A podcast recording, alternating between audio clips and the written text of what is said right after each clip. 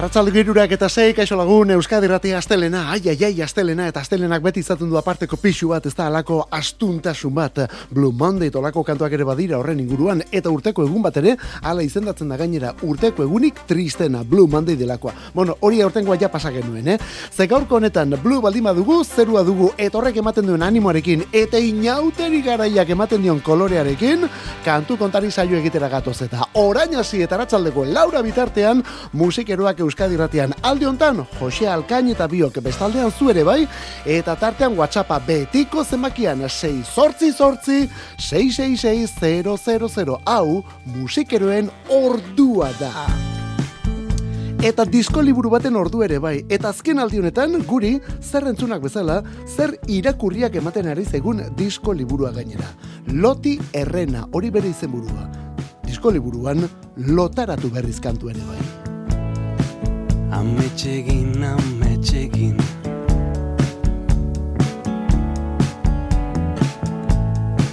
Maiteko duzun horrekin.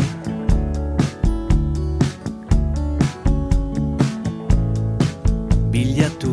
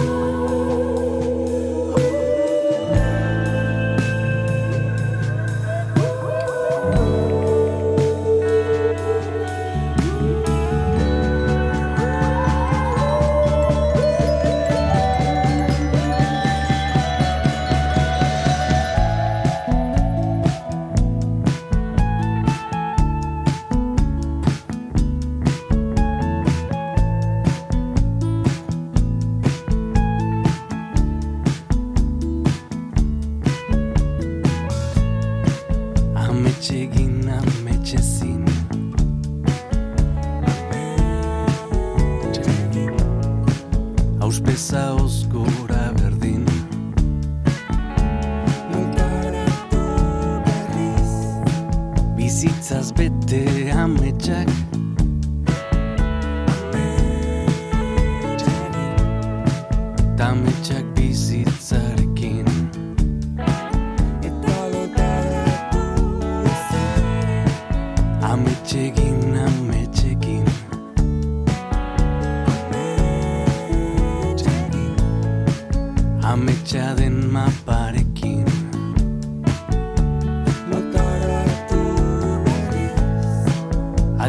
sudden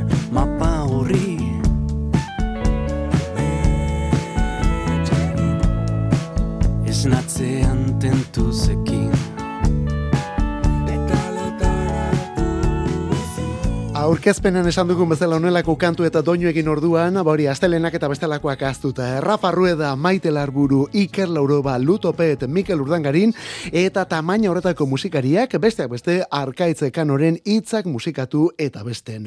Loti Errena, hori da, honen izena, Loti Errena. Zarte kolektiboaren emaitza berria da, bueno, berria eta lehen ere bai, eta lan honekin estrenatu zegu kultur kolektibo hori.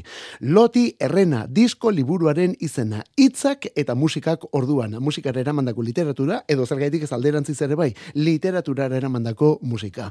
Batetik eta bestetik, horrela batetik eta bestetik nasketa horretan orduan, amazazpi korte datoz emaitza honetan, eta elkarlan gehien duenetako bat, abestia lotaratu berriz izenekoa, lotaratu berriz. Hemen Lutopet, Rafa Rueda, Maite Larburu, eta Iker Lauroba aritu zaizkigulako. Esan bezala, diskoaren izena, edo eta bilduma lan honen izena, Loti E Errena. Eta nola ez, duela egun gutxi bete ditu hogeita bost urte beste abestionek. Lauro geite mezortziko otxailaren hasierakoa da. Eta honekin batera, disko ere bai, disko handia alegia. Unfinished Monkey Business. Bakarlari baten estreinu izan zen. Tamaina honetako abestia jasoteko kantu bilduma. When the truth will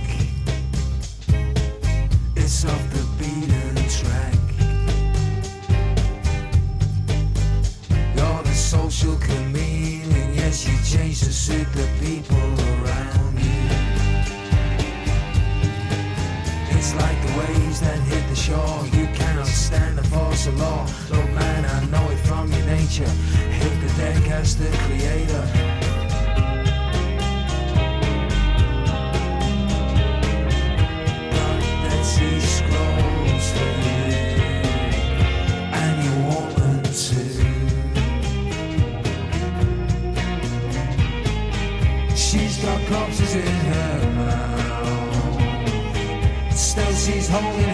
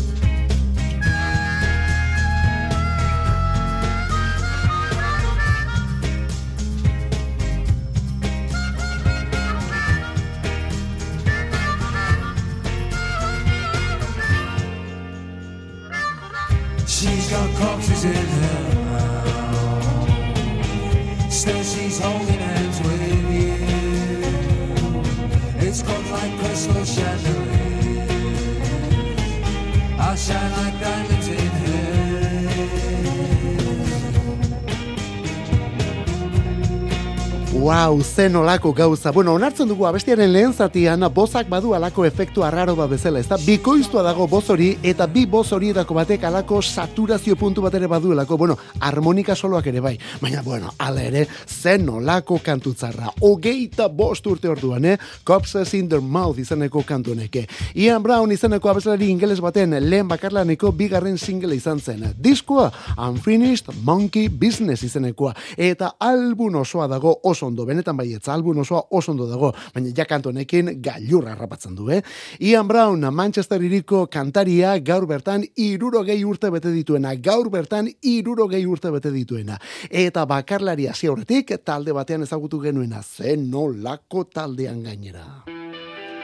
Stone Roses laukoteko kantari, eta liderra izan zelako Ian Brown. Bueno, liderra John Squire gitarristarekin batera. Onelako kantuak egin zituzten elkarrekin gainera. Lauro geita beratzean Made of Stone. Knuckles waiting on the wheel. The last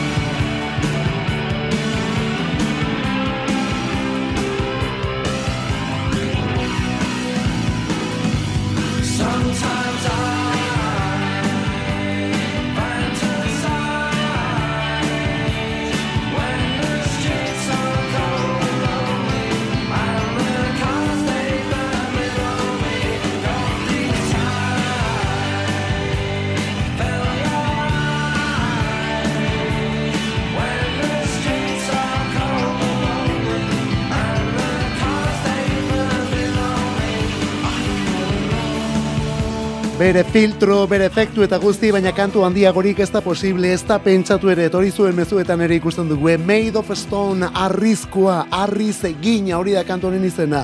The Stone Roses, lauro gehieta bederatziko, lehen disko historiko hartako singletako batekin. Bueno, honek, single lan horietan bigarrena izan zen, eta tira, arrakasta ekarri ziena gainera. Kantu honek iriki zizkielako ate guztiak. Oraindik ere gogoratzen dugu Londresko denda, musika denda guztiak single honen azal kolorez ondo dotore jantzita. Eta betet ere bai. Eta ez zuten bide askorik egin esatera gindua zen, baina kontuz, bide asko egin zuten eta hori bai oso denbora gutxian, eh? Eta gero Ian Brown kantari izan da hortik aurrera bakarlari gehien egiten ari dena, dudari gabe. Gaur bertan iruro gehi urte bete ditu, Monkey Mutilak, bai, goitizen hori du eta Monkey Mutila. Eta hori bere mugimenduetatik eta batez ere bere aurpegiaren itxuratik datorkio. Gaur orduan iruro gehi urte biribil, Ian Brown ingelesak. Eta historia ikoniko hauetan aurrere ginaz, urrengoa zer esanik ez. Laukotea, The Kings.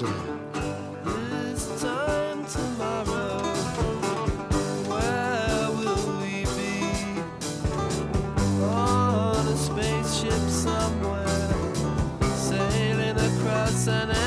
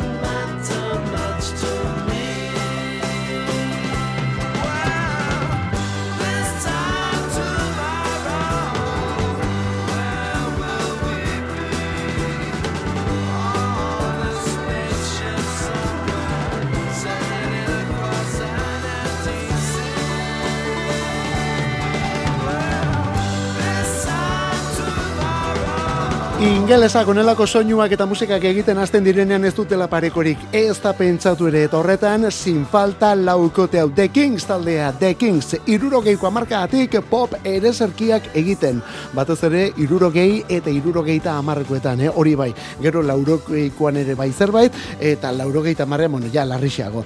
This time tomorrow, hori da kantu honen izena, This time tomorrow. Mila beratzi irurogeita amarreko Lola versus Powerman and the Money Go Round Part 1 diskoko kantua da, bai guzti hori da diskoaren izena, eh?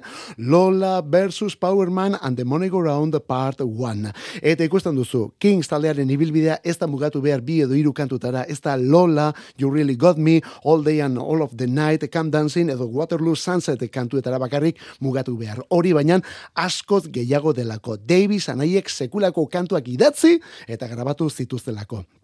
Bueno, azken urte hauetan taldea falta da, hori esamarrik ere ez dago, baina banda honen irurogei urten efemeridetik abiatuta, bi diskoitz, bi disko bikoitz, gainera, bi disko bikoitz plazaratuko dituzte aurten. Journey Part 1, lehen da bizikoa, eta Journey Part 2 izenekoa bigarrena. Lehen bizikori, martxoaren hogeita lauan. Beraz, prestatu gaitezen, berriz ere sasoiko datorkigulako The Kings taldea. Eta hau ere, orain arte ingelesentz entzun dugu, hau ere behin baino gehiagotan ekarri dugu, eta hau gainera normalean beti bi klasikoren eskutik, baina tira, orain euskaraz moldatua datorkigu. Joy Division taldeak egin zuen, New Orderrek egin zuen gero ospetsu, ceremony kantua, eta orain dena ondarrutarren eskutik, dena taldearen izena delako, dena irukote ondarrutarra, bizkaitarra, eta esan bezala, ceremony kantuari egin dioten moldaketa.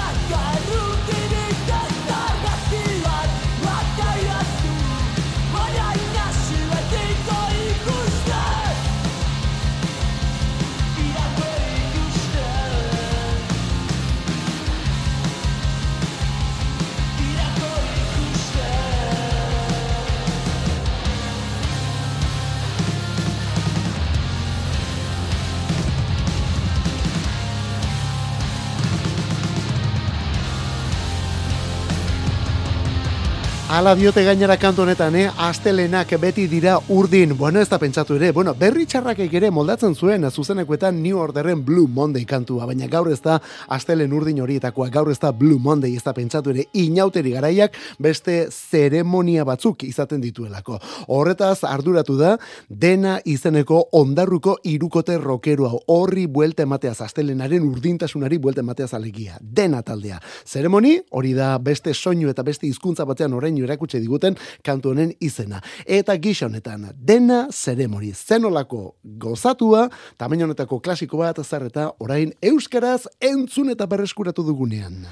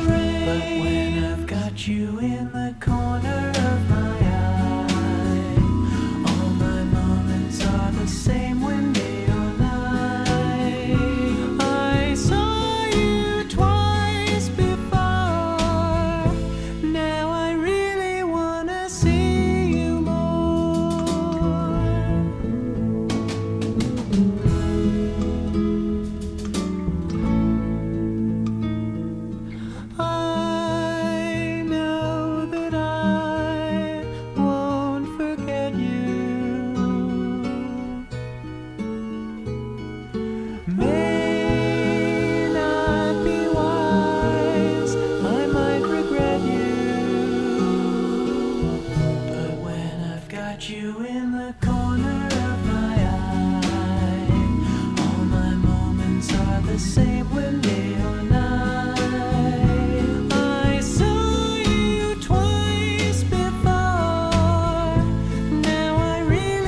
Arratzalde girurak eta hogeita maika, arratzalde girurak eta bost inguruan hasi gara gaur ere kantu kontari laura karte honetan arituko gara, eta hemen ari gara musika entzun, musika entzutere eman, eta baita zuen mezuak eta iritzia jasotzen ere. Hortarako gaur ere WhatsAppa martxan daukagulako, eta betiko zenbakian gainera 6 sortzi sortzi 666 zenbakian. Eta hau entzun da, eta horretik klasiko bat baino gehiago jarri dugunez agian esango zenuena, hau ere izango daba noizbaiteko, ui, ui, ui, kontu zonekin, eh? The Lemon Twix entzuten ari garelako gaur egungo talde edo bikotea, baina tira, hanka bat iraganean jarria duena, bai behintzat musika egiterakoan, eh? Dadario anaiak dira, The Lemon Twix taldea bi anaiek osatzen dute, Dadario anaiek, Lonailanekoak dira, New Yorkekoak, eta esan bazela bi anai orduan. 2008 ari dira diskoak egiten, baina beti itxura honetako kantuak, eh? Irurogeita amarreko talde bat izango balitz bezala. Bideoak ere alako irudiz jasten dituzte, eta beraien planta ere, hori, The Carpenters izango balira bazela. Eta gazte gazteak dira, hori bai, gazte gazteak dira, baina tira, aurrak zirenetik, bost urte zituztenetik ari omen dira musika egiten, eta instrumentu pilo bat jotzen ere bai. Everything Harmony, hori izango da disko berria, aurte maiatzaren bostian plazaratuko duten kantu bilduma, Everything Harmony, eta orain entzun duguna, Corner of My Eye, taldea da, Lemon Twix. Aurten bete ditu amar urte Falls irukoaren Holy Fire diskoak. Taldearen irugarren izan zen ura, baina tira, album horrekin ezagutu genituen Janis Filipakis eta bere mutilak. Disko horretan rock musika eta dantza ritmoak uztartu zituztelako. Rock musika batetik eta dantza ritmoak ere bai. Zenolako kolpe izan zen hori duela amar urte, eh? Osforrekoak talde honetakoak, Falls taldekoak dira, orain abesti berri eta berrituan gainera. Life is yours, bizia Saudesco.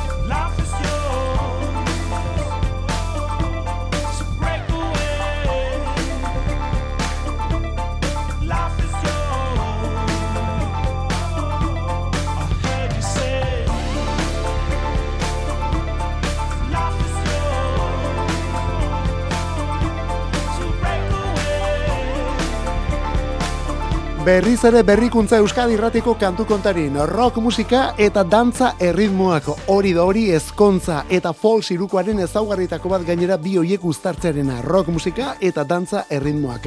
Baina tira, beste ezaugarri batzuk ere baditu talde honek. Esaterako, deigarri egiten da kantari eta gitarrista den Janis Filipakisen izena. Bai, bai, Janis Filipakis.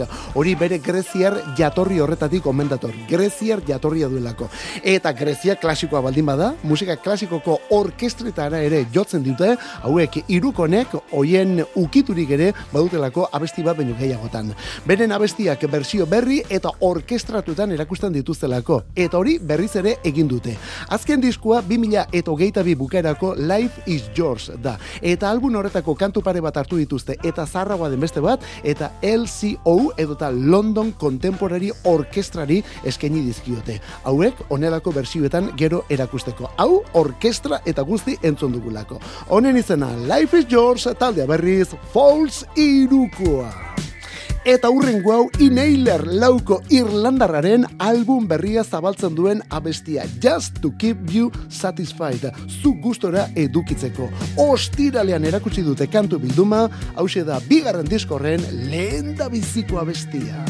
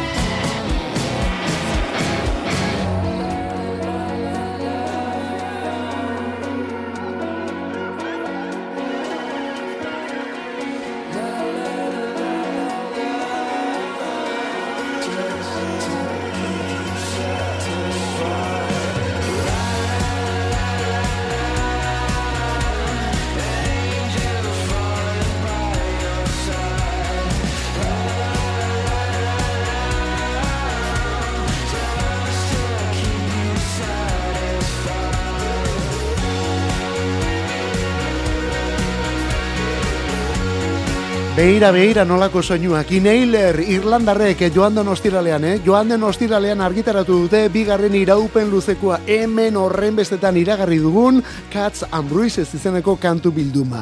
Eta Inailer, Dublin hiriburuko laukote gaztea da, baina hemen lehen da bizi Elijah Hewson, hau da talde honetako kantari eta gitarrista eta liderraren aitak deitzen du atentzioa.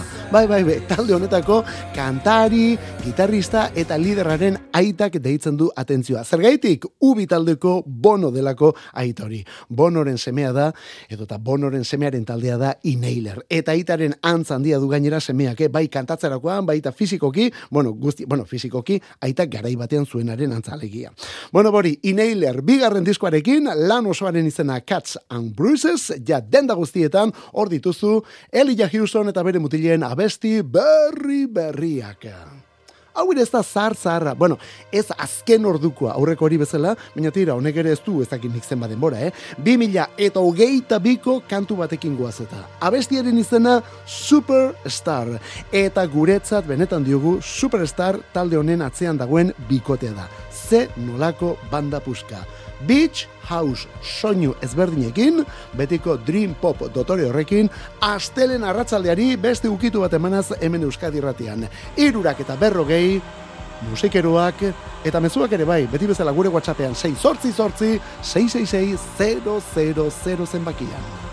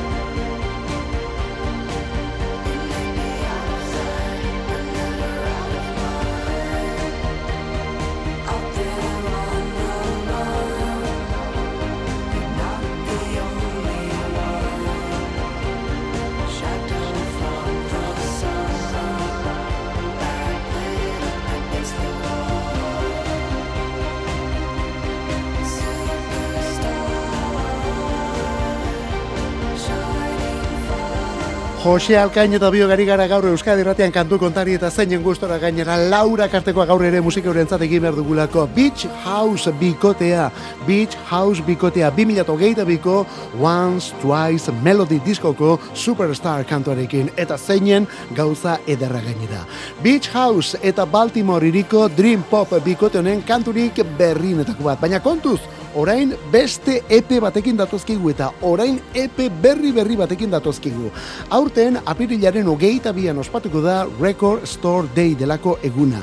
Disko denda txikien eguna alegia. Gero eta indar gehiago hartzen ari den eguna da Record Store Day. Eta diskoak argitaratzen hasi dira, ba egun hori behar den bezala ospatzeko, ezta? Ba begira, apirilaren hogeita bi horretan orduan, aurtengo apirilaren hogeita bian, egun horrekin bat eginda, orduan etorriko da Beach Houseen Become izeneko epe berria, Become izeneko epea. Bost kantu sartuko mendituzte bertan, eta tira 2000 eta hogeita biko Once, Twice Melody disko honetarako prestatutako, baina diskoan sartu gabe geratutako bost kantu izango mendira. Esan bezala, Ipar Amerikatik, Baltimore bertatik, Beach House bikotea. Kantu kontari. Musikarik ez dadila falta Euskadi erratiko arratsaldeetan. Ordubeteko saioa proposatzen dizugu astelenetik ostiralera, iruretan hasi eta laurak arte. Eta gero, edozein momentutan podcastetan berreskuratzeko aukera. Kantu kontari. Euskadi erratia. Yeah.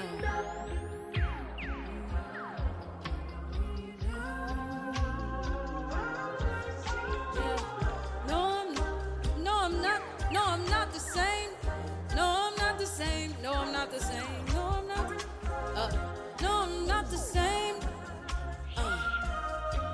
nothing gonna change.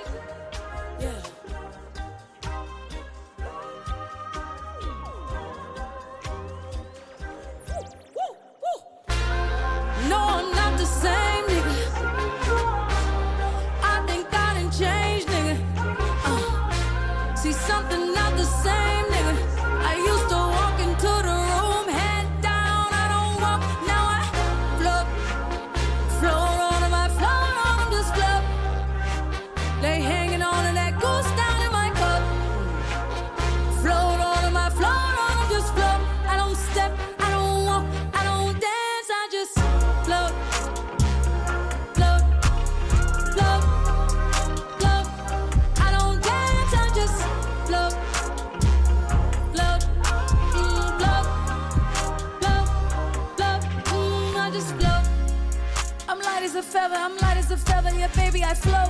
It's hard to look at my resume and not find a reason to toast. She throwing that thing in a circle, making it viral. I might just elope. Say, listen, lil' mama, you like Shabari? Watch while I show you the ropes. I used to let niggas get to me. I used to be my own enemy.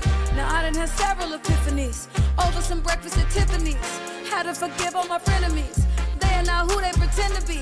I had to protect all my energy. I'm feeling much lighter now. I float, float on them. I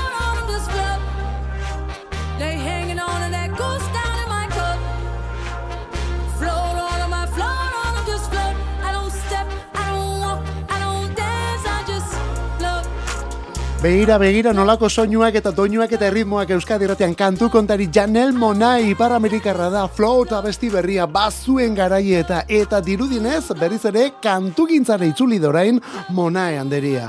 2018koa du aurreko albuna, mila goraipamen eraman zituen abesti bilduma eta tira horren ondotik batez ere soinu banda kantuak eta aktore lanak egin ditu, bai? Aktore lanak ere bai. Baina tira, joan den ostiralean float izeneko pieza mundialau eta zeinen ederra pieza, eh?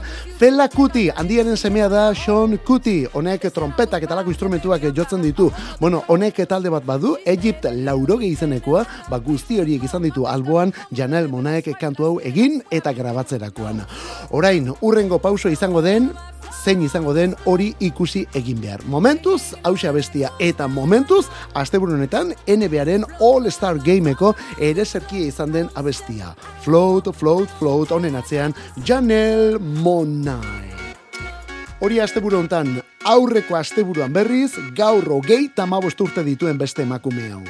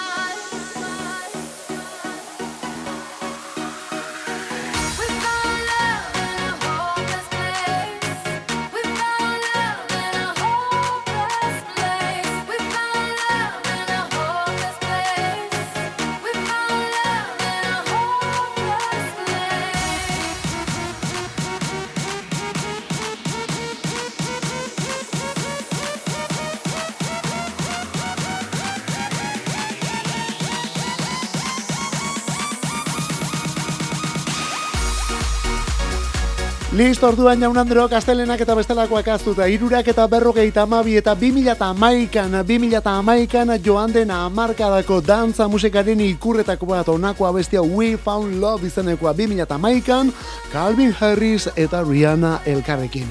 Rihanna, barbadoetako erregin handia. Bai, artista batzuk itzalean eta eskutuan daudela ere, beti izaten dira albiste, eta horietako bat Rihanna badelako. Bueno, Rihannak egia esan behar baldin bada, musika ez ezik beste arlo batzuk ere astintzen ditu eta agian horrek ere lagunduko du, baina tira. Edo nola ere, hainbat urte egonda musikarik argitaratu gabe. 2000 eta amaseikoa da anti bere aurreko disko luzea.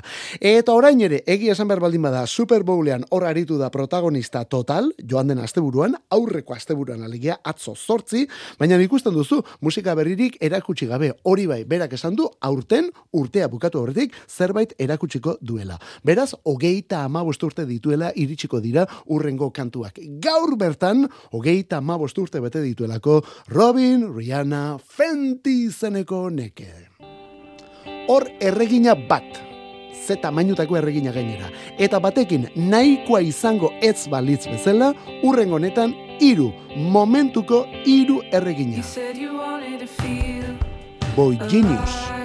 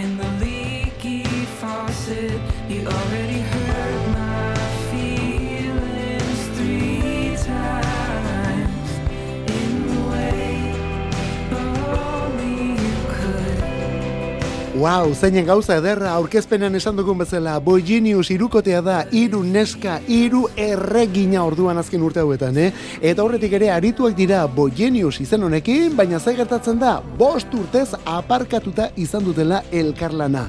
Eta bakoitzak bere aldetik sekulako ibilbidea egin duela azken urte hauetan, hau da taldearen etenaldian, sekulako ibilbidea bakoitzak bere aldetik. Begira, zein hiru dauzkagun hemen, eh? Phoebe Bridgers batetik, Lucy Dacus bestea, eta Julian Baker hirugarrena. Esaten genuena, hiru erregina.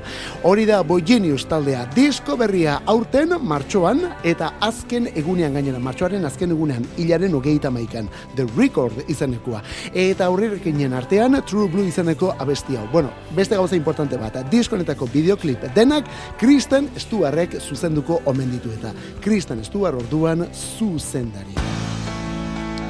Eta urrezko beste baten itzulera ere bai, Ben Falls. Zortzi urtenen ondotik hau, Ben Falls jauna. Ben Falls eta bestia Winslow Gardens.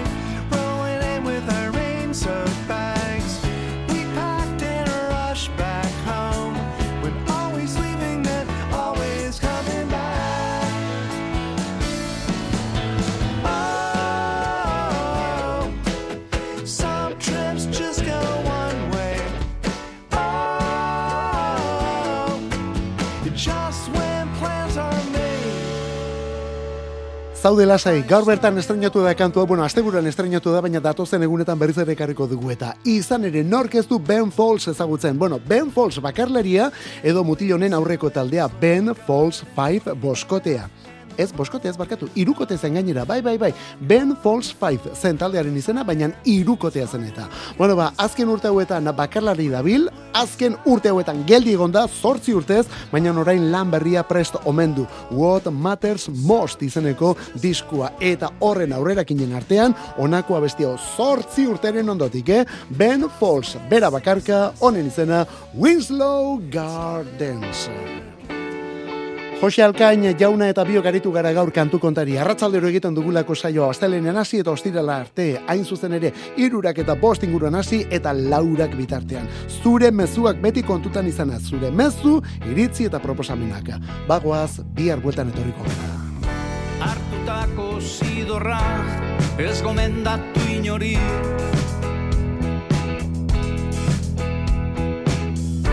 utzitako zidorra dagokizun ez zuri. Eskutatu zara orain. Bide maiztuetatik konpartitzekotan zer arrotu den hautsa.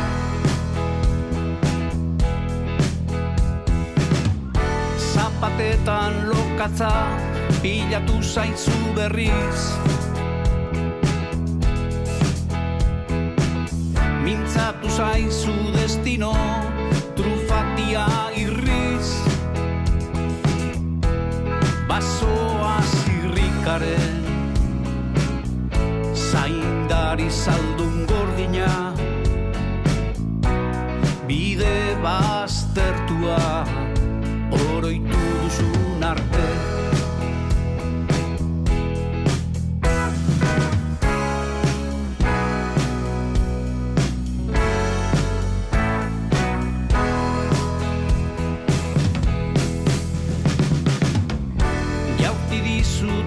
arriba.